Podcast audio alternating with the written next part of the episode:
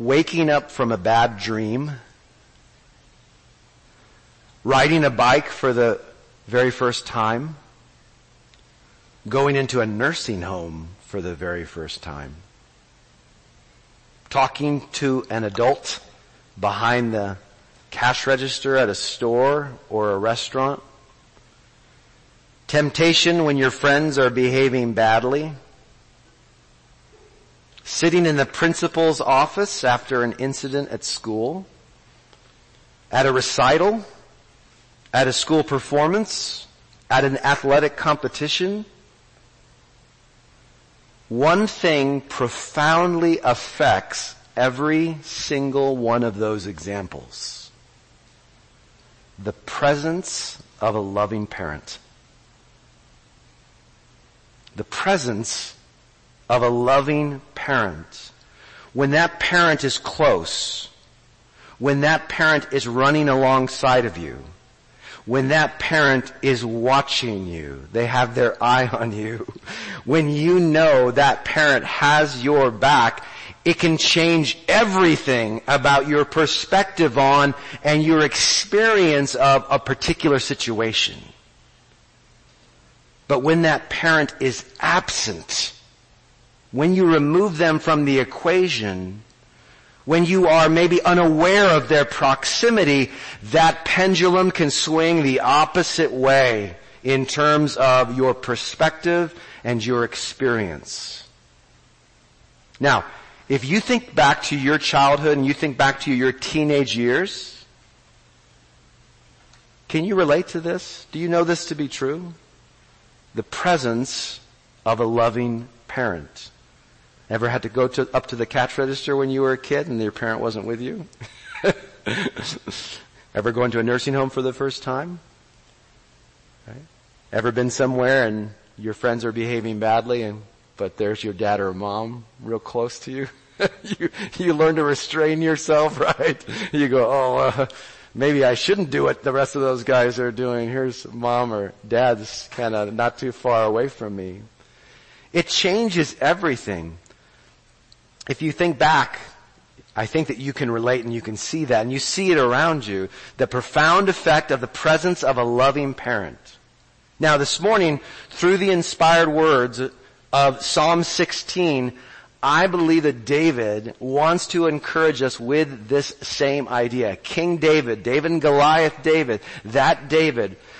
Now it's, it, this could sound like an exaggeration, but I sincerely believe this truth what we're going to talk about this morning, this truth can radically and wonderfully change everything, everything about your perspective and your experience in any and every situation.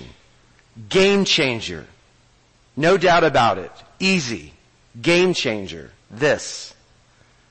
Turn to Psalm 16 if you haven't already. I know most of you have. So as we talked about last time, almost half of the Psalms, since we're in the Psalms in this reading plan, almost half of the Psalms, these are songs, of course.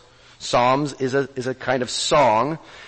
Half of these Psalms that we find here in the Old Testament book called Psalms were written by David, King David. 73 to be exact. Now, some of these Psalms, as we also talked about last week, some of them call the listeners or the singers, those singing, to wisdom they call you to have wisdom. Right? Blessed is a man who does not walk in the counsel of the wicked, walk in the way of sinners. Right? That's Psalm 1. It, it's a, it's a wisdom psalm. Other psalms express grief. They are psalms of lamentation. They give voice to those, to those deep feelings of hurt, sadness. Still others known as imprecatory psalms call for God's judgments to be poured out on the songwriter's enemies, who are often God's enemies as well. But as we learned last time, the majority of the Psalms in the book of Psalms are focused on, or they include very clear elements of worship, of praise, of celebration and honoring God as God. It's not hard to find those. They're all over this book. So as you listen here to Psalm 16, to David's words, think about how we might classify this psalm. What kind of psalm is this one? Psalm 16. This is what David writes, or maybe sung at some point, because they were meant to be sung, right? This is what David writes. Preserve me, O God, for in you I take refuge. I say to Yahweh, you are my Lord.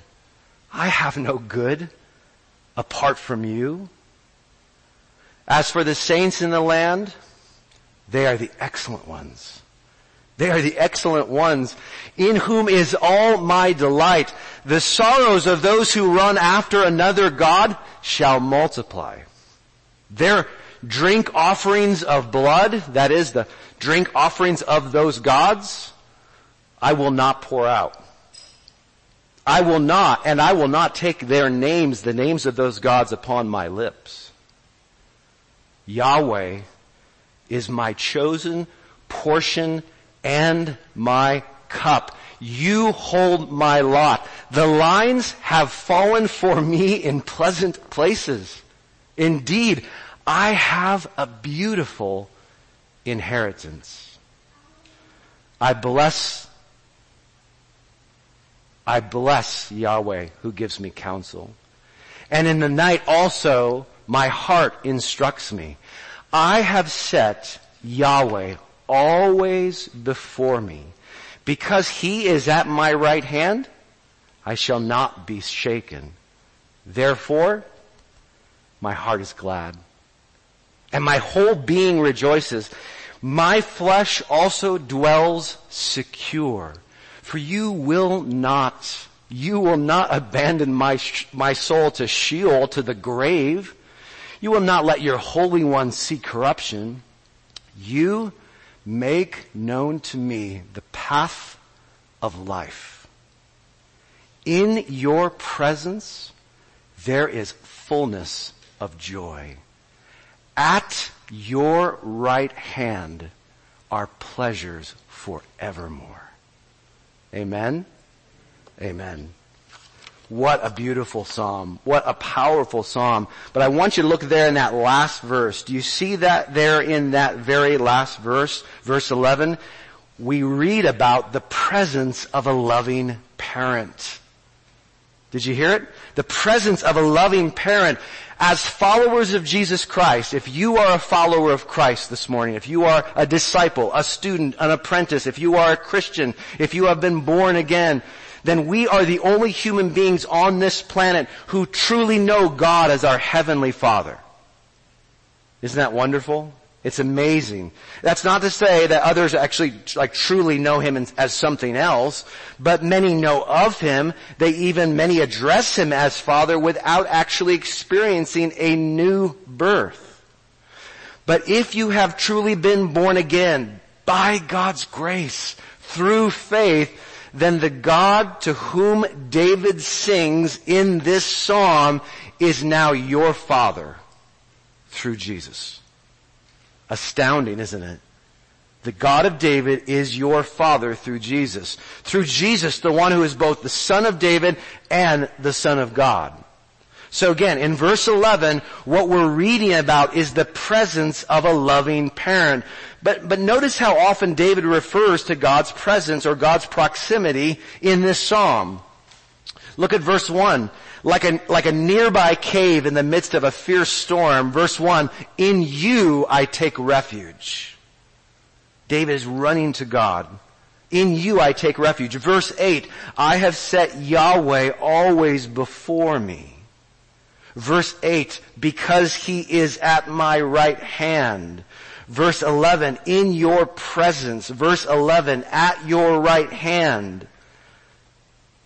I would argue that the presence of God, this idea of the presence of God, and specifically confidence in the presence of God, this is kind of one of many psalms that we might call psalms of confidence.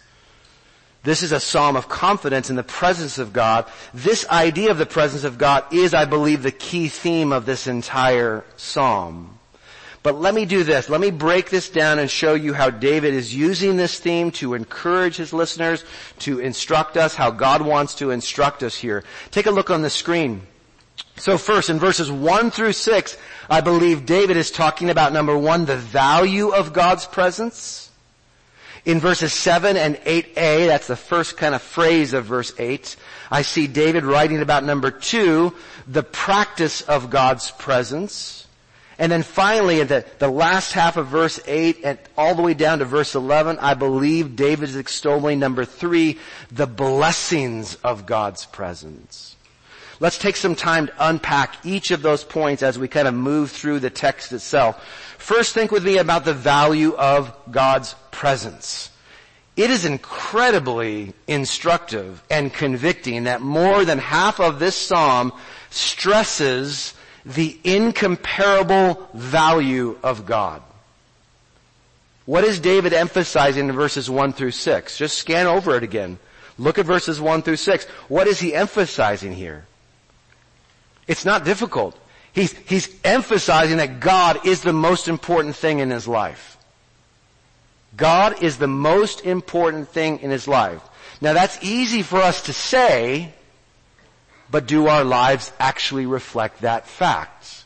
If we were to write a song, would we use the words, the same ideas? Would we, would we burst out with the same passion that David exemplifies here. Is God the most important thing in your life?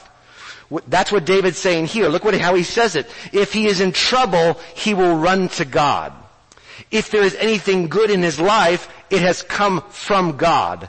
If people are seeking to walk in righteousness, he will join them in praising God. If others are running after idols, he will remain devoted to God. Why?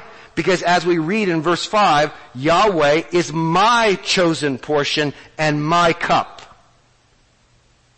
Now what exactly does that mean? That doesn't really hit us today in the 21st century in the same way that it would have impacted the first readers of this psalm. The original readers of this psalm, the listeners of this psalm, would have recognized even that word cup as, as we see in, in several other passages in scripture, even that word cup. They would recognize this language here as the language of land allotment. Land allotment. Real estate allotment. Just as the Israelites under Joshua, you remember this? They inherited certain portions of the promised land. When Joshua went in, took the mantle, the mantle was passed from Moses to Joshua. He brought the nation of Israel into the land of promise, the land of Israel, the land of Canaan, right? They came in just as that took place, right? That they inherited certain portions of that land, just as the lines, the boundary lines fell by lot for different clans as we read in, in, in Numbers and Joshua, so that their family inheritance was determined by God, so too has David been given something incredibly valuable. He's using this language. In fact, he's been given something far, far more valuable than any allotment in the land. And what has he been given? He's been given the one who created the land and gives the land itself. God is better than the land. Way, way better than the land. And David recognizes that. So he knows this. He's using the language. He's using the imagery of land allotment to describe something far, far better. David is saying here, imagine the lot falling for you in this land allotment process. Imagine the lot falling for you on the best piece of real estate you could ever hope to have. Fertile lands, right? Good soil, abundant water, multiple water sources, great wells, green grass, fruitful trees, encircling mountains. Think about this. Beautiful views, abundant provision, amazing protection. These are the pleasant places that David is writing about in verse 6, aren't they? These are the pleasant places. But David's beautiful inheritance, as he says in verse 6, is, is not a piece of land, is it? It's God. It's God himself. This is all David needs. This is all David wants, is God himself.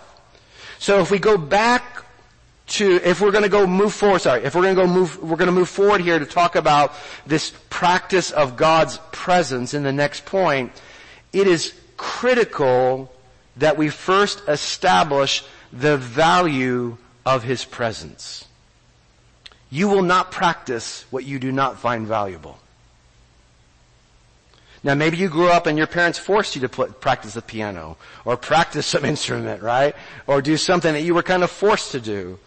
That doesn't always end up great, does it? Sometimes that just makes a kid bitter, you know, and doesn't want to keep doing that. Sometimes it's fine.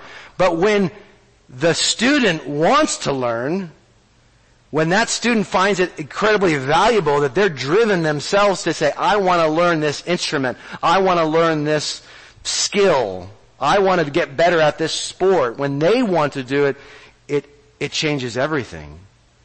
David desires God. He is, he is making clear the value of what he's talking about here. If, as I mentioned before, this idea of the presence of God is going to radically and wonderfully change everything about both your perspective and your experience in any and every situation, then you must esteem God and His presence with you as the most valuable, the most treasured, the most precious reality in all the world. It doesn't work 50%. It doesn't work 75%. This is not something you dabble with. You will not find any benefit to practicing the presence of God if you do not value properly the presence of God. God Himself. If He is not the most important thing to you, that's what David is saying here. If God is just one of many good things in your life, He's stuck in that God box along right next to all of your other boxes, then His presence may not be any better or any worse than the present reality of those other benefits. Whatever cylinders are hidden that day, whatever's going your way that day, whatever other good thing is kind of taken up your, the air in the room that day for you. God may just be one of many, but it doesn't work that way. It does not work that way. But when you embrace the fact that nothing compares to God, His presence becomes absolutely essential. So how exactly does David speak here of practicing God's presence? Why do I keep using that phrase? Well, look again at his first statement in verse 8. A simple statement. David writes, I have set the Lord, again, all capitals, L-O-R-D. It's a translation of the divine name of God. The four letters in Hebrew we believe are translated best Yahweh. A divine personal name of God given to the people. Not just generic God, but Yahweh. He says, I have set Yahweh always before me. Now here's a good question to think about. Is David setting, in this, as he talks here, is, is David setting God someplace where God wasn't before? When he says, I'm setting God, was he setting God someplace where he wasn't before? Well, maybe no and yes. Maybe no and yes. As David wrote in Psalm 139 verse 7, take a look here on the screen, Psalm 139 verse 7, he said, Where shall I go from your spirit? Where shall I flee from your presence? You see, David believed what we believe today, that God is always everywhere present. There's no place that you can go where God is not. Do you, do you believe that? He's everywhere. He's everywhere, right? We, we call it, in theology, we call it omnipresence. It means he's all present. You know, all the time, everywhere. He's, he's present in that way. David believed that as well. David, but uh, uh, as David confirms in the next phrase of verse 8, because he is at my right hand. But that's not just a statement about the fact that God is present everywhere. When David says, he is at my right hand, he's talking, he's making a statement about the attentive presence of God. The attentive presence of Israel's good and gracious God. He's talking about God's favor on him, about a relationship Not just the reality of a creator God who's everywhere present. This is presence in a different way. But again, what does David mean when he writes, I have set Yahweh always before me? One thing that's helpful here is understanding that the word translated presence in verse 11, in Hebrew, panim, panim, literally means before God's face. It is translated lots of different ways. It's a really interesting word. But this presence that you see, it means before God's face. Now, presence, this idea could be, could mean many things in the Old Testament. Even the Psalms talking about God's presence could mean before His throne in heaven. It could mean in the tent or temple later to be built in Jerusalem where His presence dwelt in a special way as He promised the Israelites He would do over the Ark of the Covenant. But ultimately, this idea simply means before God's face. So David is actually also writing about the presence of God when he writes this in Psalm 27 verse 8. Take a look. You have said, seek my face. My heart says to you, your face, Yahweh, do I seek. That is, I seek your presence. Panim, it's the same thing. I seek your presence. God is telling him, seek me, seek my presence. The writer of Psalm 105, take a look again, you see it there on the screen, calls God's people to do the same thing, to pursue the same prize. Seek Yahweh and His strength. Seek His presence continually. What is David doing but that? When he says, I have set Yahweh always before me, he's seeking the presence of God continually. But pastor, you just said God is always everywhere. Like, didn't Paul say in the New Testament, in him we live and move and have our being, even quoting like Greek poets who kind of got that idea as well? What do we mean by this? There's something beyond just the fact that God is there. There is a seeking in terms of attention given. So I asked you before, is David setting God someplace where God wasn't before? God was there before, David may simply not have noticed him. David may not have been focused on him. David may have neglected to see him because David was distracted. Because David was looking somewhere else. God was always there. But it doesn't mean that David was always in God's presence in this way in the seeking of the presence, in setting Yahweh always before him. This is exactly what David is doing when he writes, I have set Yahweh always before me. He is seeking to align his perspective on reality with the reality of God's presence with him. Let me say that again. The pract- practicing the presence of God means to align your perspective on reality with the reality of God's presence with you. Over 400 years ago, a monk named Brother Lawrence spoke this way about this practice. He said this, I make it my business only to persevere in His holy presence. He has to work to persevere in the presence of God. Wherein, Brother Lawrence says, I keep myself by a simple attention and a general fond regard to God which I may call an actual presence of God, or to speak better, here's a little clearer, this is an habitual, silent, and secret conversation of the soul with God, which often causes in me joys and raptures inwardly and sometimes also outwardly so great that I'm, I'm forced to use means to moderate them and prevent their appearance to others right? Can you imagine this cloistered monk, right? Somewhere and he's, he starts bursting out laughing because he's so delighted by the presence of his God with him. He's like, oh, I've got to learn to kind of tamp it down a little bit. I've got to keep it in check a little bit because when he's meditating on God's presence with him, when that secret conversation of the soul is happening with God who is so close to him, that fond regard is taking place, he's moved deeply things change. The, beloved, that, the, the beloved book compiled from his letters and conversations with others was later entitled The Practice of the Presence of God. Maybe you've heard of that. It's one of the it would be called, uh, considered a spiritual, classic spiritual Christian devotion book, book of devotion. The practice of the presence of God. Now, much closer to our time in the first half of the 20th century, uh, a missionary named Frank Laubach reflected on this same practice in his essay entitled The Game with Minutes. He wrote this, take a look.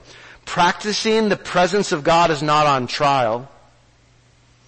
It's already been proven by countless thousands of people. Indeed, the spiritual giants of all ages have known it. Christians who do it, they practice the presence of God today. Those who do it today become more fervent and beautiful and are tireless witnesses. Men and women who had been slaves of vices have been set free. That's high praise for the practice, isn't it? What was David doing when he fled to God for refuge, as described in verse 1 of this psalm? He was practicing the presence of God. Fleeing to God as his refuge. He was setting the reality of Yahweh before himself. That flight to God was the result of seeking God's face, of seeking God's presence. It's the same thing he was doing when guided in verse 7.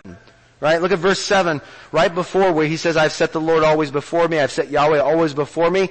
In that verse, verse 7, he's describing this practice of seeking and receiving God's counsel both day and night. Doesn't mention the day, but he says also in the night, so you get the sense that during the day, He's receiving counsel from God. In the night, God is working through his heart to give him instruction as he lays there, as he thinks about God's presence with him. This is part of what he's doing in seeking it. He goes on therefore to expand and saying, this is what I'm doing. I'm setting Yahweh always before me. To regularly set the reality of God before oneself means also regularly setting the reality of God's Word before oneself. And as we do that, we are reminded of who God is. We don't have to set before us a generic God, do we? We don't have to set before us the higher power of AA. Right? We don't have to set before us the ecumenical God that people like to say, well, it's all the same God. You just call them different names. No, no, no, no. We can set before us the God who created all things the God of Abraham, Isaac, and Jacob. We can set before us the God and Father of our Lord Jesus Christ because He has revealed Himself to us in that way. And so what David is saying here, for him to write, I have set Yahweh always before me, is really him also writing, I have set Yahweh's goodness always before me, isn't it? I have set Yahweh's power always before me. I have set Yahweh's faithfulness always before me. I have set Yahweh's justice always before me. I have set Yahweh's wisdom and His commands and His promises always before me. And guess what? If you do that, if a person does that, he or she is going to experience number three, the blessings of God's presence. Remember what we talked about. Let me, let me keep going here. When you read this psalm, there is absolutely no lack of blessing described here. like, you can find almost in every verse, there is some blessing. There is some radically wonderful impact being made in David's life because of the presence of God with him. Broadly speaking, if we were to kind of group these things together, I see three main blessings David is experiencing as he practices God's presence, as he sets Yahweh before himself, as he aligns himself, his reality, his perspective on reality, with the reality that the God of Israel, the God of the covenant, the creator God, God of Abraham, Isaac, and Jacob is with him. Present there. Three broad categories here. The first we could describe as reassurance or confidence. That's the blessing. He's reassured. He's confident. Look at verse 8. I have set Yahweh always before me because he is at my right hand. I shall not be shaken. That's a word we find all throughout the Psalms. It means um, to be moved. It means to slip. or not slip, right? To be moved, to slip, to, to be troubled can mean that idea as well. Here we find it translated, I shall not be shaken. So we find that, conf- that, that, expression of confidence, we find that same confidence here in, ver- in chapter 16, or Psalm 16 verse 9. Take a look at verse 9. Because God will rescue him from death. That's what we see in verse 10. God will rescue him from the grave. David can write at the end of verse 9, my flesh also dwells secure. I feel secure, right? In terms of my living in this world through this body, I feel secure. Yeah, my heart is glad, and my whole soul, my whole being rejoices. My flesh also dwells secure. I know that God will not let me slip and stumble.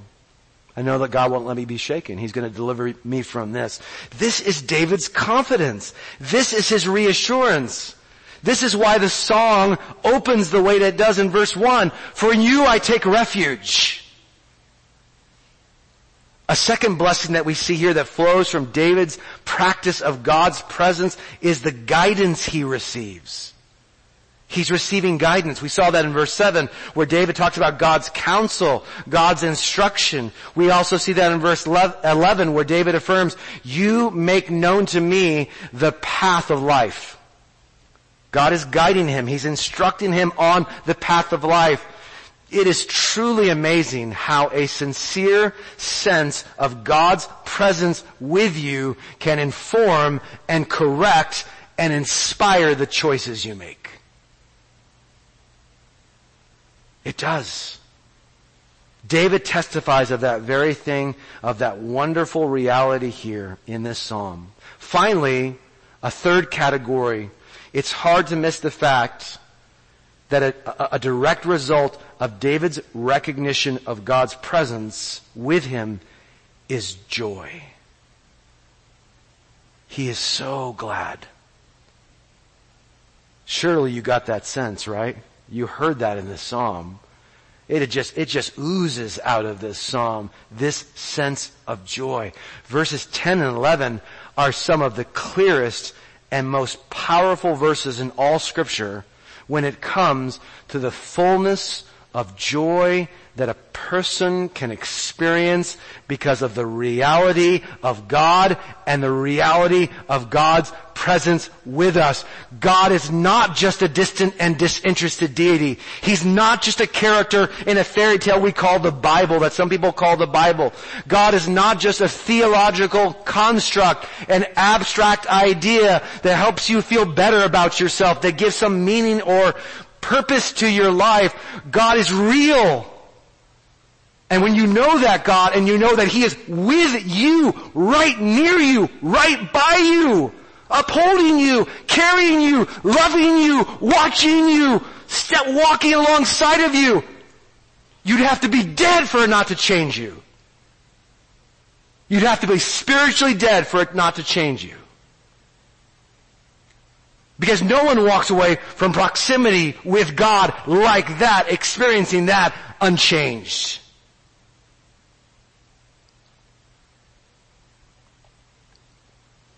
There is fullness of joy. David exults in verse 9, my heart is glad. He says, my whole being rejoices. Because God is at my right hand. Because He's here. He's with me reassurance, guidance, joy. These are just three. These are just a few of the blessings that come from the reality, not just the reality of God with you, but your apprehension, your grasping onto the reality that God is with you. That He is right there next to you, even in the worst moments of your life.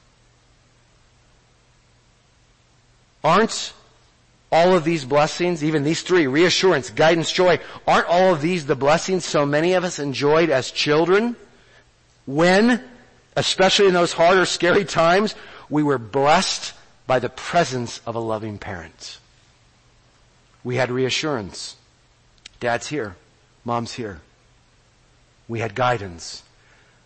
I better not do that. Dad's watching me right now. And that's uh, sobering me up. I'm realizing this is not a good choice. Uh, I want to listen to my mom. I trust her. She loves me. I want to listen to her. She cares about me. Joy, right? That we can experience that. When you are there and you've worked hard at the spelling bee or the school play or whatever, and you walk out and you do it, and you see that loving face of mom or dad or both sitting there in that audience, smile comes to your face. Maybe you feel strengthened, right? Can you imagine going there and you do those performances, you do whatever it is, everybody else says, oh yeah, my dad was here. And imagine no parent ever comes to any of your things. You look in the audience, always an empty seat, maybe where your parent was supposed to be. Heartbreaking, right? Heartbreaking. But go the opposite of that. When that parent is there, that presence of a loving parent is there. It can change everything. It's so meaningful. It's so powerful. This is what we have here. This is how David is encouraging us to the, to the degree, let me say this, to the degree, brothers and sisters, reassurance, guidance, and joy. To the degree those blessings are, in a truly meaningful way, missing from your everyday life, I believe it is evidence that you are neglecting or you are distracted from the reality of God's presence with you, with us, His precious children because of Jesus. You may be looking to other things and saying, this is the problem of my life. If I just had this situation work out with my finances, if I had this situation work out with my schedule or at work, if I had this relationship out of my life for good, ugh, right? Or if I had this relationship, I had this relationship with this person, everything would be better, right? We can go through all these what ifs, what ifs, and say, you know, this is why I might think my relationship with God is out of whack, and yet we are neglecting the very thing that David is teaching us and the Holy Spirit is encouraging us through the inspiration of the Word towards this morning, that is to set God always before us. To set God always before us wherever we are, whatever we're doing. So I put that question to you. What would it look like for you personally to set Yahweh always before you? What is that going to look like for you? In the coming hours and days. What is that going to look like to you? To practice His presence as David is exemplifying here, what is that going to look like in your life? Maybe it will mean first a time of confession and realignment in your life in light of the fact that God should be your greatest good. And something else now is your greatest good. Maybe it will mean more thoughtful meditation on how the reality of God converges with the reality of your needs. Maybe you realize too that when you get up in the morning, you're just out the door and you are, you are like locked in 70 miles an hour into your day. And you have not taken even uh, 60 seconds to align yourself with the reality that there's a God in heaven who loves me. And that God is right next to me at my right hand because of Jesus. He is present with me. And therefore we, we have no basis. We have no orientation, do we? When we're going 75 miles, right? Like the on-ramp, like walk out the front door and there's the on-ramp, right? We're off. And then we wonder why we're so overcome with anxiety and fear and lust and pride and greed when we haven't even taken the time to set God before us. To set this reality before us, to, to align ourselves with what the Word has revealed to us, God has revealed so graciously in His Word. How does the reality of God converge with the reality of your needs? Here's a super practical suggestion. This may sound really dumb to you, but I think it's very, very helpful. I've done this throughout my life, different times, and I just started it again. Take your smartphone or your watch, set an hourly chime. On your phone, set a first morning alarm, then choose always on, set your snooze to 60 seconds, or sorry, 60 minutes. So the first alarm goes off on your smartphone, set it to vibrate, and every time that goes off, right, throughout your day, just hit, hit the snooze 60 minutes. that it'll become an hourly reminder for you. And every time that goes off, wherever you are, whatever you're doing, even if you can't turn it off and it's just buzzing in your back pocket or in your purse, you just stop and you tell yourself, you stop and say, God is in this place. God is in this place. He is with me. You are here. Father, with me now. And you love me. You're standing with me. You are my God.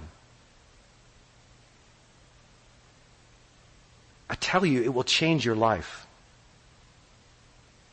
Because we're so busy and we're so distracted that if we would just take once an hour and stop and realign ourselves with that truth of God's Word, of what He said to us, you will be, you will, you will find it astonishing how it changes your perspective on what you're doing. I've been talking to people, right? And all of a sudden that, you know, in the old days I would wear a wristwatch and the hourly chime would go off and that wasn't strange. A lot of people had like a little hourly beep beep or whatever. I was talking to people, that hourly chime went off, and as I thought about the presence of God, I promise you, I tell you this, the Holy Spirit gave me the eyes of Jesus to see that person. It switched from, what can I get from this person? Or, when is this conversation going to be over? I'm tired of it. Or, you know, uh-huh, uh-huh, I'm thinking about two hours ahead what I, what I should be doing and not giving any attention to an image bearer of God standing in front of me. And that hourly chime went off and I was realigned with the reality that there's a God in heaven who made all people, who calls me to put the priorities of Jesus, spiritual investment in the lives of others before any of my agenda. And it realigned me.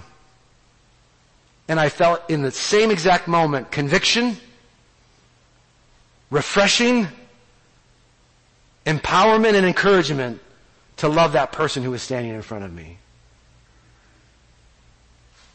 It could be in moments of temptation that alarm goes off. Boop. Right? The point is not the alarm or, you know, the, on, the, on your phone or the hourly chime.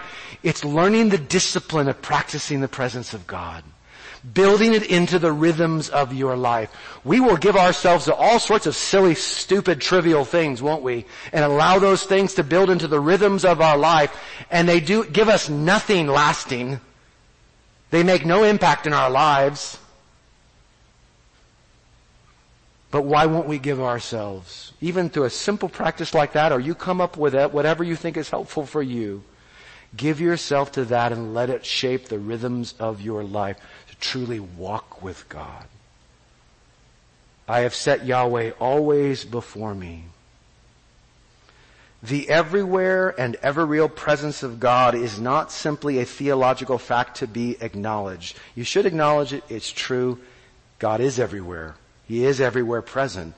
As David makes clear though here in Psalm 16, it is a theological reality to be enjoyed as well. You should enjoy the reality that God is everywhere and specifically He is with you. He is present with you wherever you are. The question is often asked to check, kind of check yourself and take a spiritual, take your spiritual temperature. The question is often asked, who are you when no one else is looking? Who are you really when no one else is looking? Problem with that question is God is always looking. God is always with you. He sees you at all times. He is always present. But it is a theo- theological ra- reality, yes, to be sobered by, but to be enjoyed by everyone who knows and loves God. And we have such a powerful reminder that God has given us here in verse 10 about why we even love God. Why do we even love God? 1 John 4, because He first loved us. We love because He first loved us. And that points us to a beautiful story, doesn't it? Verse 10 connects us with that here. In Acts chapter 2 verse 27, Acts 2.27, and Acts chapter 13 verse 35, Acts 13, 35, Two different sermons by two different guys in the books of Acts, Peter and Paul. Both of them declare that Psalm 16 verse 10 was ultimately fulfilled in Jesus Christ. You will not abandon my, my soul to the grave. You will not allow your Holy One to see corruption. Peter and Paul both reference that psalm and say, this was ultimately fulfilled in Jesus. For while David eventually died and he himself was buried and is still buried, God did not abandon Jesus to the grave. That's a good hallelujah point if you want to say hallelujah. hallelujah. Yeah, amen. Amen. He did not abandon Jesus to the grave, did he? He did not. Instead, he raised him up from the dead. And that is part of that beautiful gospel story. And because of this ultimate fulfillment by Jesus, through Jesus, you and I can begin to experience the ultimate fulfillment of every blessing David describes in this psalm. Reassurance, guidance, joy, and just keep going down the list. I say we begin to experience the ultimate fulfillment because we see it a mere dimly. Right? I have not yet become perfect. I have not yet obtained the prize, but I press on, says Paul. There's a process happening in you. And the ultimate fulfillment will be one day when Christ returns. And yet we have a taste of the kingdom of God, don't we? We live in this beautiful taste, in this feast of the beginnings of the, of the kingdom of God.